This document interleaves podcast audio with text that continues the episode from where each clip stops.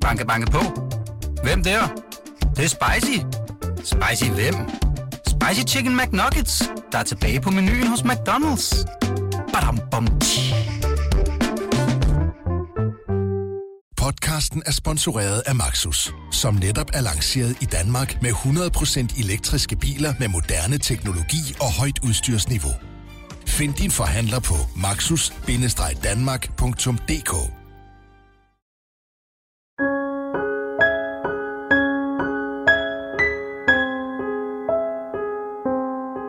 10. juli 2016 forsvandt 17-årige Emilie Meng fra Korsør station. Fem og en halv måned senere blev hendes lig fundet i en sø ved Regnemarksbakke. Sagen er vokset til den største drabs efterforskning i nyere tid. Hundredvis af personer har været i politiets søgelys, men alligevel er drabet på Emilie Meng stadig uopklaret. I en række afsnit kigger vi på det omfattende net af mistænkte.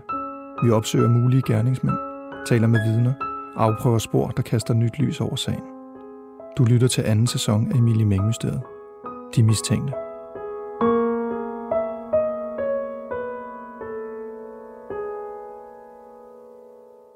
Den 23. juni i år, der kommer det frem, at Sydsjælland og Lollands Falsters politi har været nede ved Regnemarks Bakke og øh, hentet DNA-prøver for nogle af de øh, mandlige beboere i området, øh, hvor Emilie Meng blev fundet. Og øh, det viser jo bare, at politiet stadig er i gang med at øh, foretage en aktiv efterforskning i den her sag.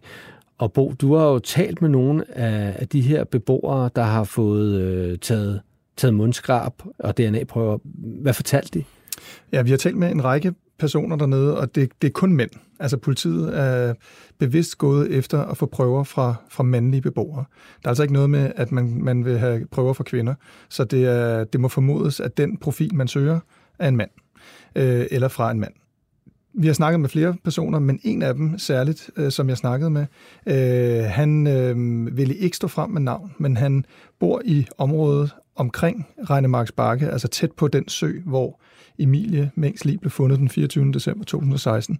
Han fortæller, at politiet har været forbi ham tre gange og bede om øh, at aflægge en DNA-prøve. Øh, første gang øh, politiet kommer forbi, der er det to repræsentanter fra Sydsjælland og London Falters politi, og det er tre måneder inden jeg snakker med ham. Så det vil sige, det er altså tilbage i, øh, i, den, altså i starten af foråret, eller, eller lige sen vinter, øh, hvor de beder om, at, altså spørger ham, om, om, om han vil aflægge en DNA-prøve. Og det skal lige siges, det er jo helt frivilligt det her. Øh, politiet kan jo ikke afkræve nogen at aflægge en DNA-prøve, med mindre at de er sigtet for noget. Så det her, der, får, der, der bliver de jo spurgt, om de vil gøre det, og så har han så velvilligt øh, sagt, det vil han gerne. To måneder senere kommer politiet endnu en gang, øh, samme betjente, jeg ved ikke, om det er samme betjente, men det er i hvert fald fra samme kreds, også Sydsjælland og den politi, og så igen nogle måneder senere, eller en uge, nogle uger senere, det er så tre uger før jeg snakker med ham, der kommer der to repræsentanter fra Københavns politi, altså en helt anden politikreds, og spørger om det samme. Altså igen, om han vil aflægge en DNA-prøve. Han ved ikke, hvorfor at politiet har været hos ham tre gange. Øhm, de tog kun et mundskrab den første gang, fordi eftersom at de allerede havde DNA'et, så købte de den øh, forklaring med, at han havde afgivet det. Men det han får af forklaring, som han fortæller os, det er, at politiet siger, jamen det kan tage lang tid at få svar tilbage fra DNA-prøver. Og øh, hvis det er det, som de har sagt øh, til ham, altså at forklaringen skulle være det, så er det en sandhed med modifikationer, fordi at dem, der ligesom laver politiets DNA-prøver, eller dem, der laver øh, DNA-prøver for politiet, det er Retsmedicinsk Institut på Københavns Universitet. Og dem øh, har jeg været i kontakt med i forbindelse med det her, og de fortæller, at hvis politiet skal bruge en prøve akut, eller svar på en prøve akut, jamen så kan de have en referenceprøve inden for 24 timer. Okay. Og den her mand, som altså er blevet testet tre gange øh, af politiet, han er jo ikke den eneste, som politiet har taget DNA fra. Øh, vi blev også kontaktet øh, tilbage i januar af en advokat, der repræsenterer flere af de her øh, unge drenge og mænd, der bor i øh, det berygtede øh, Motalavej øh, kvarter, som jo ligger nede for enden af stien, hvor Emilie Meng forsvandt. Øh, advokaten han fortæller, at de her drenge, øh, op til 10 øh, unge mænd, er blevet øh, opsøgt af politiet og er blevet bedt om at aflægge en DNA-prøve øh, til brug i den her sag. Ja, de er blevet bedt om at komme ind på politistationen, og derinde har de, øh, er der blevet lavet et forhør det var lidt forskelligt, hvor lang tid det tog, øh, har vi fået at vide. Nogle var inde i 40-45 minutter, nogle andre var inde i øh, op til to timer. Så det var sådan lidt, lidt forskelligt, hvor, hvor indgående de spurgte ind til det. Men det vi ved, at de har spurgt ind til, det er blandt andet, hvor de var den 10. juli 2016, hvad de kan huske for, for den dag eller dagene efter, om de har hørt nogen snakke om noget mistænkeligt i, øh, i den periode, om de har adgang til et køretøj, om de selv har kørekort, og også øh, om der er noget, de har hørt, altså noget snak i området, om de har set nogen, der har haft en mistænkelig adfærd osv. Alle de her personer, de her 10 unge mennesker, som er blevet hen, de er aldersvarende med Emilie. Det vil sige, at de er i dag omkring 20-21 år, som Emilie også ville have været, øh, hvis hun havde været i live.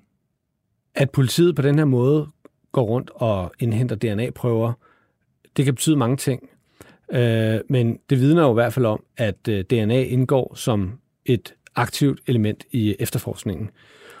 Og for at blive klogere på, hvad, hvad, hvad det betyder, har vi øh, ringet til Bent Isager Nielsen og bedt ham komme her ind i studiet. Øh, Bent Isager Nielsen, han er tidligere chef for rejseholdet og drabsefterforsker og har også været øh, politichef i øh, Vestegns politi. Og øh, i dag er han pensionist med, og holder foredrag og skriver bøger om øh, drab og drabsefterforskning og efterforskning af alvorlige forbrydelser.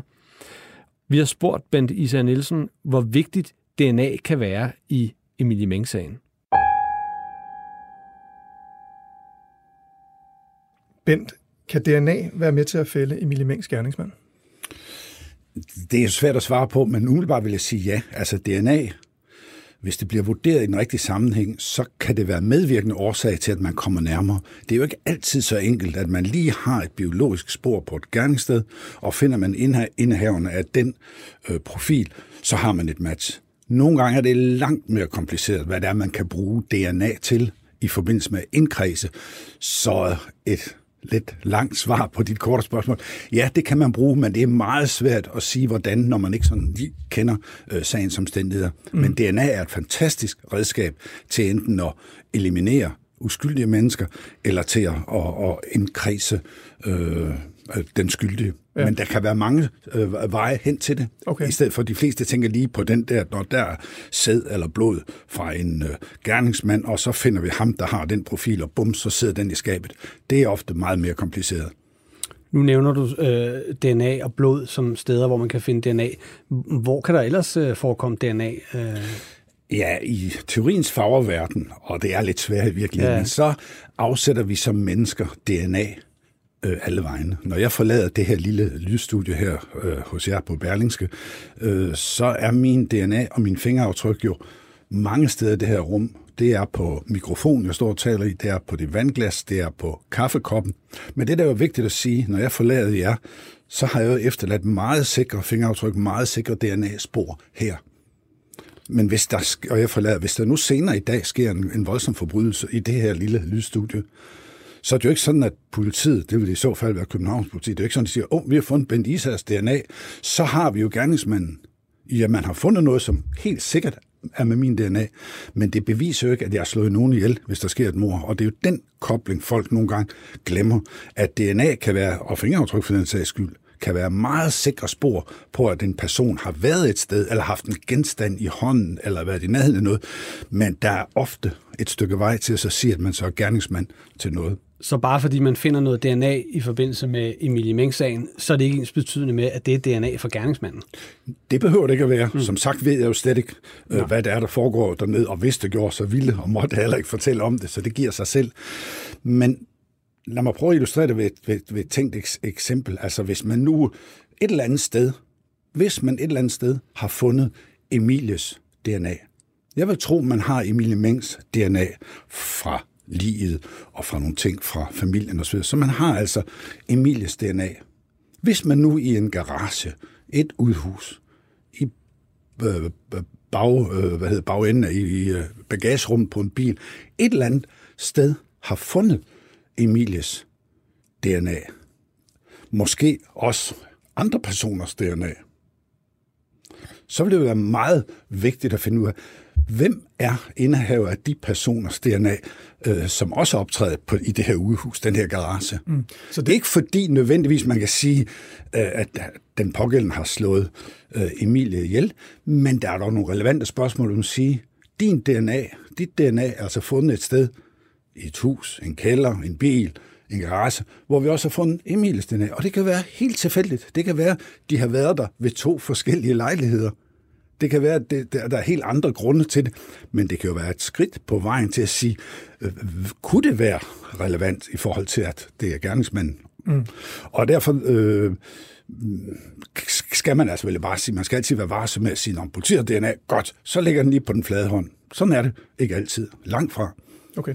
Nu øh, fik vi kortlagt tidligere, at de har indsamlet DNA i øh, dels Korsør, og også ved Regnemarks Bakke, altså der, hvor Emilie forsvandt, og der, hvor hun senere, fem og en halv måned senere, blev fundet. Hvorfor indsamler politiet DNA så bredt, som vi har set det i den her sag? Igen, det er svært at sige, men man kan sige overordnet, altså der er ingen grund til at indsamle DNA af personer, hvis ikke man har noget at sammenligne med. Så det har jo formodningen for sig, at man har et eller andet DNA-spor, som man er interesseret i at finde ejeren til. Men hvordan det er, med det eksempel, jeg gav før, med, det kan være langt ude af en tangent for at, at få lukket en, en vinkel af. Det kan også være direkte, fordi man har et eller andet, som man siger, det der, hvis man finder indehaveren af den DNA-profil, så har vi et virkelig godt spor. Det kan være, det kan være begge dele, men det er klart, altså man må gå ud fra, alt andet giver jo ingen mening, at hvis man samler referenceprøver, som det hedder, spyt, øh, mundskrabprøver af, af, af mennesker, uanset hvilket område det er, så er det jo selvfølgelig fordi, at man må have et eller andet at sammenligne med, så man vil finde ud af, hvem er det, der ejer den her profil, vi har et eller andet sted fra. Det er jo derfor, man tager prøverne. Men hvad det så er, det, det, kan jeg, det, det ved jeg ikke. Nej. Øh, nu kommer jeg bare til at tænke på noget, imens du siger det der. Øhm, det er jo sådan så, at vi har jo, eller Rigspolitiet har jo et register, et DNA-register, hvor at hvis du er dømt i, øh, ja, for, en, for en straf for, for mere end halvandet års, eller har fået mere end halvandet års straf, så bliver du gemt i det her register.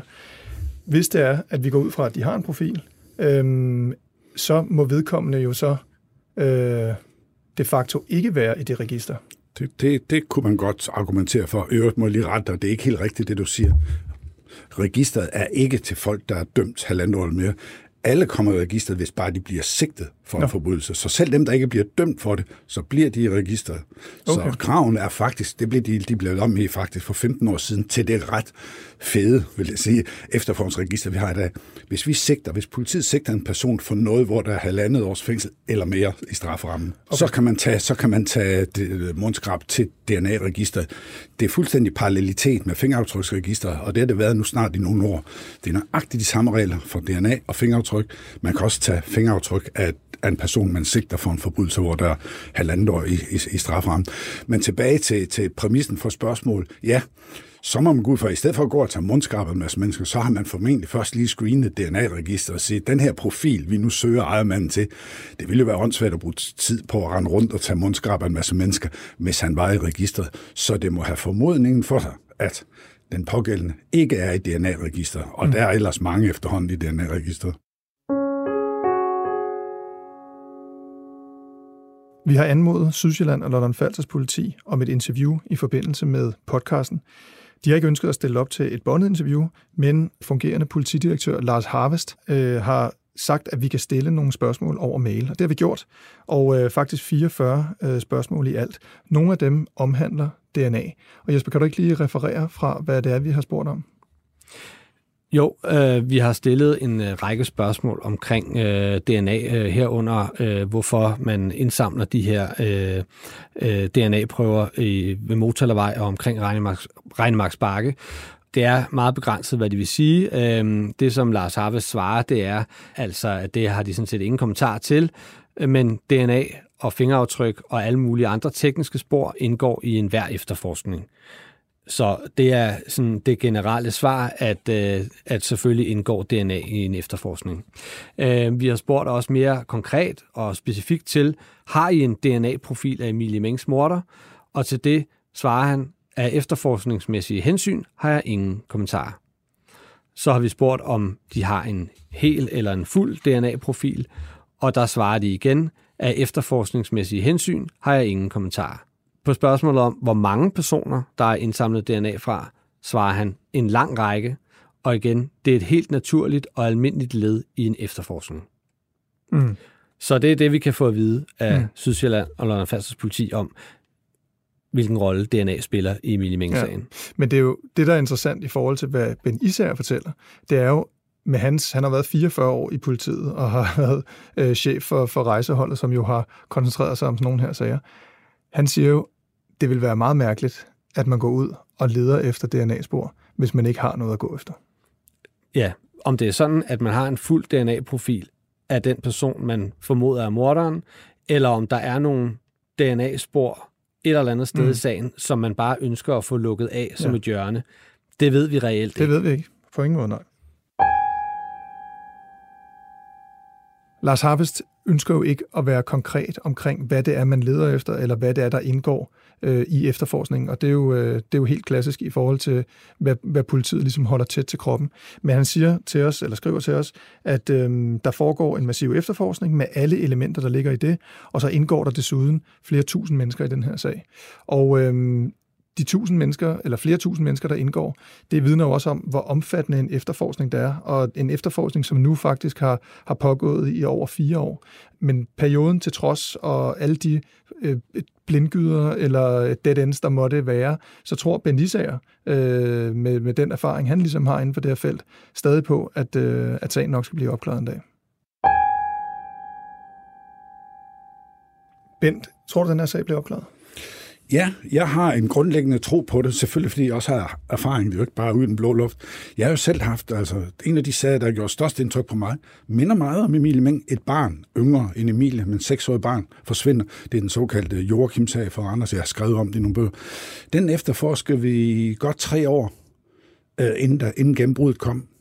Fordi, øh, som øh, titlen på historiker og museumsleder Frederik Strands ene bog hedder Jagten på morderne, øh, øh, stopper aldrig. Politiet lægger jo aldrig de her sager fra sig. Og der er slet ikke nu i en tid, hvor der er så meget fokus på det. Det er nu ikke afgørende for det, fordi sådan har det altid været. Der er ingen forældelsesfrister i drabsager. Det er også et faglig stolthed i politiet, og man ved jo, hvad det her betyder. Man skal jo slet ikke, altså, man skal slet ikke øh, overvurdere eller undervurdere betydningen af, hvad de her uopklarede sager betyder. De er få i antal i et sikkert og, og trygt land som Danmark, men de har enorm betydning. Ja. Der sker noget med, med tilliden mellem mennesker, der sker noget med til, til mellem myndigheder. Det har enorm betydning, ja. når de her sager, og I kan jo selv, jeres arbejde og mange andre, de bliver ved at spøge, de bliver ved at spøge. Mm. Se nu Stine Geisler drabet fra tilbage i 80'erne, læste lige igen om, der kom.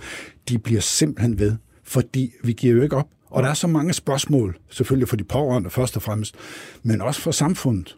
Jeg har jo jeg holder en del foredrag. Jeg har oplevet til foredrag i Nordjylland, i Vendsyssel, at folk de siger, jamen øh, på grund af Emilie Meng-sagen på Sydsjælland, så øh, vores datter, hun, hun, tager ikke, hun får ikke lov til selv at gå hjem fra den nærliggende øh, lokale jernbanestation. Vi henter hende. Og det er jo ikke, fordi de tror, at gerningsmanden fra Sydsjælland, han... Men det sker bare. Og vi hører det altså, sige, det er også en forfærdelig sag. Og så sker det noget med den måde, vi omgås hinanden som mennesker. Så derfor skal man være, kan man slet ikke bruge kræfter nok på de der få sager. Jeg hører af til, øh, sådan lidt mere kynisk for at sige, at nu har man gjort, hvad der er muligt, nu må vi også i gang med noget andet. Ja, selvfølgelig skal politiet rumme mange ting, men det der ja. med de uopklarede sager, de skal øh, og derfor fortsætter Så igen et langt svar på de korte spørgsmål. Ja, ja. Jeg tror, det tror jeg på, fordi jeg ved, hvor meget de gør dernede nu. Jeg ved, hvor meget øh, man arbejder med det i Sydsjælland, også med den der nye peer review-gruppe, de har ja. nedsat. Altså man gør alt, hvad man kan. At Sydsjælland og Falsters politi gør alt, hvad de kan for at opklare den her sag, det bekræfter Lars Harvest over for os. Han fortæller os, at sagen i dens fysiske form øh, fylder 75 ringbind. Altså 75 af de her tykke ringbind. Og så kan man spørge, hvorfor øh, har man dem over i hovedet i, i ringbind og ikke elektronisk? Men det skyldes faktisk, at når, man, øh, når politiet efterforsker en sag, så har de alting printet ud, øh, sådan så hvis de pludselig skal ned i et grundlovsforhør inden for 24 timer, så kan de tage mappen fra regionen. Øh, og den her reol med Emilie Meng-sagen, den fylder, den har lige nu 75 af de tykke ringbind øh, stående. og muligvis er der kommet flere til, siden vi talte med, med Lars Harvest. Øhm, han fortæller, at der er skrevet 5.200 rapporter, øh, og sagen omhandler 4.000 personer, som enten er registreret øh, i data, er afhørt, er mistænkt eller, eller andet. Og ud af de her 4.000 personer, som øh, på en eller anden måde øh, er, indgår i sagen, så er der øh, 200, som man har kigget nærmere på. Mm.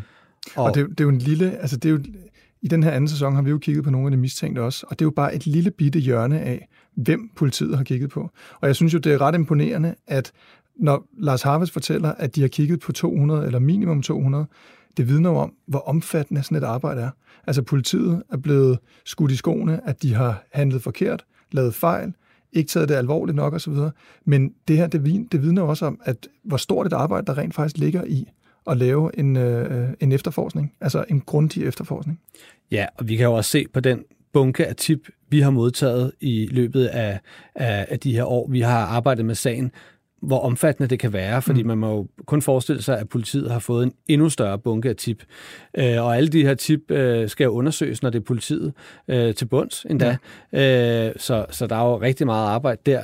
Øhm, og, og hvis jeg må sige en ting, så nu har vi jo kigget på, på, de, her, øh, på de her personer, som vi ved øh, har været kigget på af politiet, og mange af dem, hvis du kigger på dem enkeltvis, så tænk, kan man jo godt tænke, at, at den person kan være gernings, øh, gerningsmanden, men, men når du så kigger på en anden person, finder du straks ud af, at hvis du kigger på den person, kunne det også sagtens være ham. Så, så, så det er jo ikke så nemt. Altså, der er jo, der er jo ja. rigtig mange personer, øh, som, som politiet kan kigge på. Ja.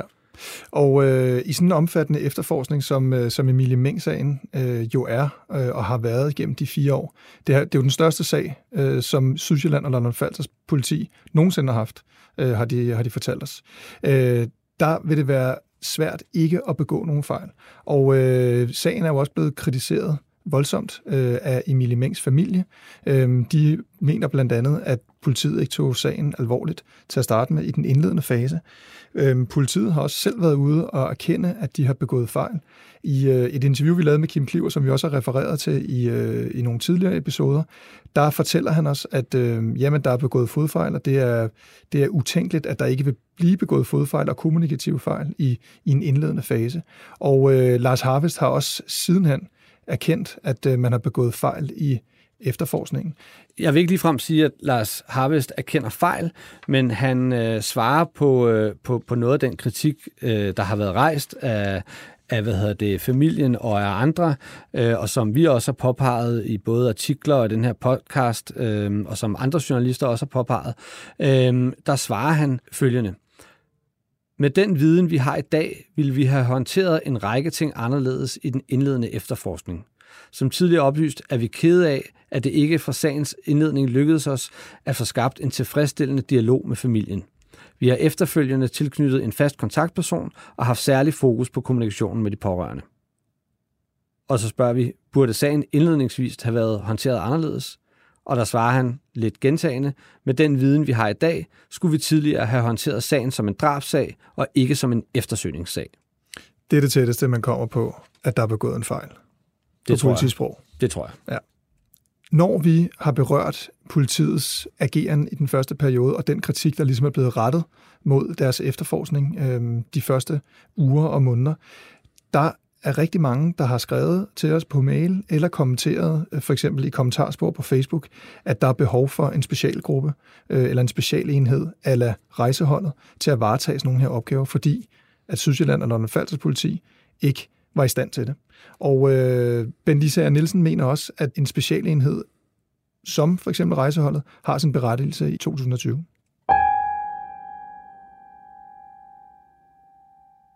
Der er blevet rejst en del kritik af Sydsjælland og London Falsters politi øh, i forbindelse med efterforskning af sagen.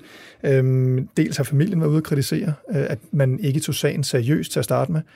Øh, kredsen har også selv været ude og sige, at man ville have taget nogle skridt, eller nogle efterforskningsskridt, øh, anderledes end, øh, end man gjorde, nu når man kender øh, ja, sagens forløb efterfølgende. Og så har det også, så er det også kommet frem i en øh, hemmeligholdt redegørelse, øh, og senere i forbindelse med en retssag, der kørte sideløbende med Emilie Meng-sagen, at man var ferieramt øh, i den periode, og det også havde en indvirkning. Bent, med din øh, erfaring og øh, historik i øh, Rigspolitiets rejsehold, øh, tror du, at rejseholdet i sådan her sag, altså en specialgruppe med netop øh, direkte fokus på, på, øh, på alvorlige sager, ville have kunne gjort en forskel her? Det er jo, du tror, jeg bliver stillet spørgsmål mange gange af journalister og borgere og sådan noget, og det er jo relevant at sige. Øh, jeg ved det ærligt talt ikke, fordi jeg er jo nødt til at starte med at sige, jeg har været en del af, jeg var en del af rejseholdet i øh, 22 år. Jeg har været chef for, jeg har været drabschef i en årrække. Jeg har været indblandet i utallige sager. Og vi har jo altså nogen uopklarede sager. Så derfor siger jeg altid, så selv i en tid, hvor organiseringen åbenbart efter kritikerne i dag siger, hvis bare vi havde rejsehold, så må jeg bare mane til at sige, at rejsehold har også uopklarede sager. Og uanset hvordan man vil organisere sig, som jeg sagde øh, tidligere, der vil altid være uopklarede sager, uanset hvordan man laver det. Ligesom jeg har hørt kloge, indsigtsfulde og ærlige læger sige, uanset hvor meget vi kan og hvor dygtige vi er, så vil folk dø af sygdomme, og der vil ske fejl under operationer. Det ved der, for det er mennesker. Og det er igen et, et langt svar på de korte spørgsmål. Jeg vil bare frem til at sige, jeg ved også, jeg har også fulgt med i, hvilke fejl man kan vurdere. Øh, indhentede de det, de skulle i starten? Var de ferieramte? Satte de de rigtige mennesker til? Og så videre, så videre, så videre. Jeg er fortaler for, det har jeg sagt før, så det kan jeg roligt sige, at jeg synes, man i det her relativt lille land burde have en central enhed, som kunne se på de mest alvorlige sager vedrørende personfarlig kriminalitet, serievoldtægtsforbrydere, drab. Nogle af dem, som ikke lige ligger på den flade hånd med DNA eller fingeraftryk. Vi har jo en høj opklaringsprocent i Danmark på over 90. Den er unik i forhold til stort set alle lande. Der er jo kun Norge og Island, der kan matche os. Helt enestående. Men der tror man skal passe på ikke at hvile på lavbærne, og så sige, at så længe vi kan blive ved med at have den så høj, og det kan vi, så må vi jo leve med nogen øh, uopklaret. Og selvom vi skal leve med nogle uopklaret, så skal vi kigge på, hvad er det for nogen, der er uopklaret. Og der tegner sig et billede af nogle af dem, vi kan se. Emilie Meng-sagen, Louise Borglit øh, i Herlev. Øh, nogle af, altså, det er nogen, hvor man siger, at det er de samme udfordringer, politiet står med. Ingen har set noget. Ingen biologiske spor. Du bliver ikke lige fældet af DNA. Og hvad gør man så? Og der tror jeg, vi altså ville det vil være godt at have en enhed, ikke som rejseholdt, fordi det, dengang var der 54 politikredser, det vil sige, der var, der var politikredser, som slet ikke havde dygtige efterforskere. Det har alle politikredser i dag. Men som ligesom bliver spidsen, klassen, som kan samle internationale erfaringer, gå til konferencer, vide, hvad der rører sig i udlandet, kigge på mobile gerningsmænd, DNA-udvikling, teleoplysninger, øh, alt det, psykologi, vidneafhøringer, der er rigtig meget, hvordan afhører man osv., osv. som har øh, disse kompetencer, som du ikke kan bygge op i, i 12 politikreds. Det kan du simpelthen ikke. Og så det skal være en eller anden enhed, efter min optik, øh, øh, som, som man kan trække på. Hvordan man skal så sige, øh, kan den bestemme, hvornår, apropos det der, hvor, hvor hurtigt går man ind og kigger på en forsvunden person. Uanset hvilken organisering man har, så vil der jo stadigvæk en, ligge en lokal vurdering. Du, du kan ikke have en central enhed, der 100 gange om året skal vurdere, om en, der går hjem fra Jørgen, eller Korsør, eller på Bornholm, der vil jo stadigvæk øh, kunne kunne ske fejl i hvert fald. Så derfor skal man være meget varsom med at sige, at hvis bare man havde sådan, men som sagt, jeg tror, det vil være gavnligt. Lad mig lige prøve at stille et konkret spørgsmål på ja. et, øh, altså som en, øh, det er helt hypotetisk, men øh, vi har været inde over det før. Det her, det er jo en lokal vurdering i forhold til, hvornår man skal bede om hjælp eller indsætte en specialenhed osv. Ikke? Og det her, du siger med, at en person kan jo sagtens være forsvundet eller gået væk hjemmefra, og så dukke op 24-48 timer senere. Men hypotetisk, hvis det var, at man fra start af havde betragtet det som en, en sag, hvor at øh, Emilie var forsvundet på... Øh, Forbryderisk vis. Ja, præcis. Ja, ja. Og der bliver sat en specialenhed ind over. Hvor lang tid vil der så gå, før man vurderede, at videoovervågningen fra Korsør Station og omkring Korsør Station var vigtig? Nu er det jo et hypotetisk spørgsmål. Der vil jeg sige, det ene følger det andet. Har man sagt A, siger man B. Hvis man går ind og siger, nu skal det her betragtes som en forbrydelse, så starter det hele. Så går man i gang med det hele. Så mm. har jeg selv hellere...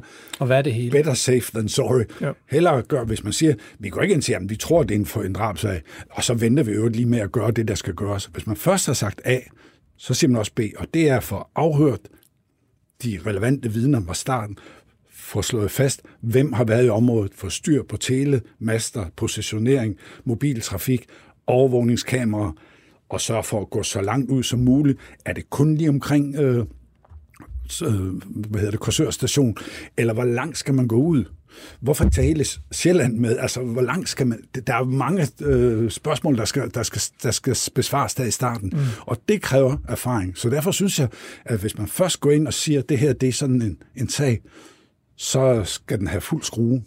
I den her sag, der har man, hvis man sidder og kigger, hvis man kigger på sådan en, øhm, altså et tidsforløb, hvis man lægger en tidslinje ned over ja. sagen fra den 10. juli, hvor Emilie forsvinder, til den 24. december, hvor hun bliver fundet.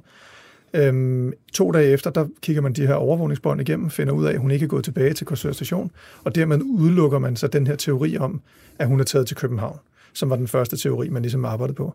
Derud, derefter begynder man at arbejde med tre forskellige scenarier. Hun er selv taget væk hjemmefra, hun er blevet udsat for en, eller hun er, hun er kommet ud for en ulykke, øh, eller hun er blevet udsat for en forbrydelse.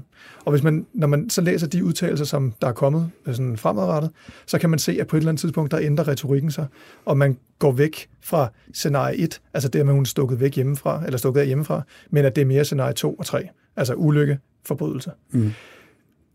Det er jo så sidenhen kommet frem, at der også er vidner. Altså for eksempel den her taxichauffør, som var en af de sidste, der var på Korsør station, og som kørte med veninderne, og den ven, der var med, han blev først afhørt tre måneder efter.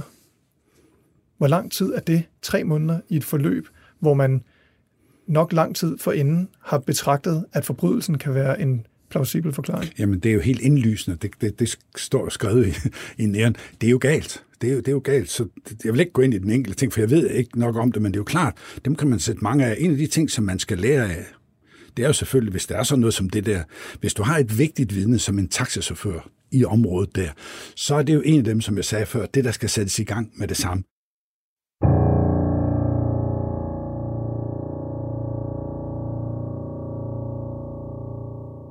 Bo, vi har jo lavet øh, nu 22 afsnit af Mini Mængdestedet, og det her, det er øh, forløbet det sidste afsnit.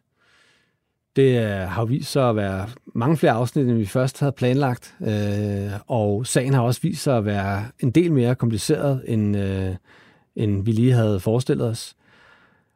Ja, det, det er der slet ikke nogen tvivl om. Altså, jeg tror ikke, vi havde regnet med, at, øh, at arbejdet med det skulle være så omfattende, og at, den, at detaljegraden i, hvad politiet havde lavet i deres efterforskningsarbejde, og hvor mange mennesker, der har involveret sig i sagen, både frivillige med, på den ene eller den anden måde. Øhm, og det er jo også det, der har udmyndtet sig i en bog. Vi har skrevet en bog om sagen, øh, Emilie Mængmysteriet Pigen, der forsvandt. Der kommer vi ind på nogle ting, som der ikke har været plads til i podcasten. Og det er lidt mere et kronologisk hændelsesforløb og en minutiøs gennemgang af selve sagen, øh, hvor der er øh, en række detaljer, som, øh, som ikke øh, er kommet med i podcasten. Så hvis man interesserer sig for sagen, så er der lidt mere at komme efter der. Men jeg vil sige, Jesper, nu øh, skal det, ikke, det skal jo ikke handle om, øh, om os, det her. Øh, og vi har også forsøgt at, at sådan prøve at udlægge det så neutralt som muligt, men, men hvad har det betydet for dig, sådan helt personligt? Altså, den her sag har vi arbejdet på i fire år. Jeg tror, jeg får meget, meget svært ved at slippe den her sag. Altså, jeg har jo dækket rigtig mange sager for BT, men der har jo aldrig været en sag, hvor øh, jeg lagde så mange så mange kræfter i øh, at, finde ud af, hvad der er sket. Så, så der er jo ingen tvivl om, at det er en sag, der har fyldt rigtig meget, øh, og som vi har brugt rigtig meget både arbejdstid og fritid på. Så, så det bliver øh, svært at slippe den, og, og vi slipper den heller ikke, fordi øh, i det omfang, der sker nye udviklinger i sagen, vil vi dække det for BT. Øh, og hvis vi får øh, gode, nye, afgørende tip, så vil vi undersøge dem og øh, måske lave flere podcast-afsnit, hvis der er øh, øh, stof og, og grund til at, at gøre det. Øhm, så, så slip den, det, det tror jeg ikke, men, men det her, det øh, bliver i hvert fald et øh, forløb, et punktum. Mm. Jeg, tror, jeg tror, det der er vigtigt også, øh, i hvert fald for mig og den rejse, som, som vi har været på sammen, men også sådan personligt i forhold til sådan mere journalistiske del, det er jo, vores rolle i den her sag har jo aldrig været, at vi skulle opklare sagen. Øhm, vi har jo håbet på, at vi igennem vores øh, journalistik eller belysning af sagen kunne, kunne finde frem til nogle nye spor og vidner, der så øh, på sigt kunne hjælpe politiet i deres efterforskning. Og jeg håber inderligt på, at øh, familien, Emilie Mengs familie, en dag kan få sat det punkt, som der hedder, at øh, den eller de, der er ansvarlig for øh, den forbrydelse, altså drabet på deres datter, kan blive sat bag trammer. Ikke? Derfor må folk også meget gerne skrive til os, hvis de ligger inde med brugbar information, som, som de føler er vigtig, øh, for at øh, der kan komme en opklaring på sigt. Ja, vi øh, fortsætter med at tjekke vores mail, som hedder meng bt.dk meng bt.dk Ja, og ellers så synes jeg, at øh, så vil jeg bare opfordre folk til at ja, kontakte politiet, selvfølgelig, hvis de ligger inde med, med brugbar information, så, øh, så sagen forhåbentlig kan, øh, kan blive opklaret. Podcasten er lavet af Jesper Vestergaard Larsen og Bo Nordstrøm Vejle. Den er klippet og produceret af Kasper Risgaard, og intro og outro-melodi er skrevet af Andreas Ravn. Tak fordi I lyttede med.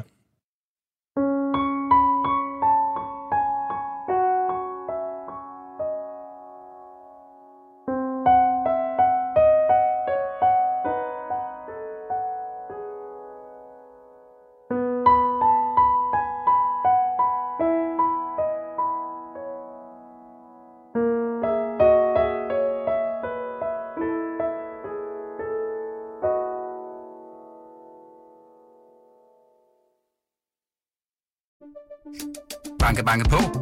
Hvem der? Det, det er spicy. Spicy hvem? Spicy Chicken McNuggets, der er tilbage på menuen hos McDonald's. Badum, bom, tji.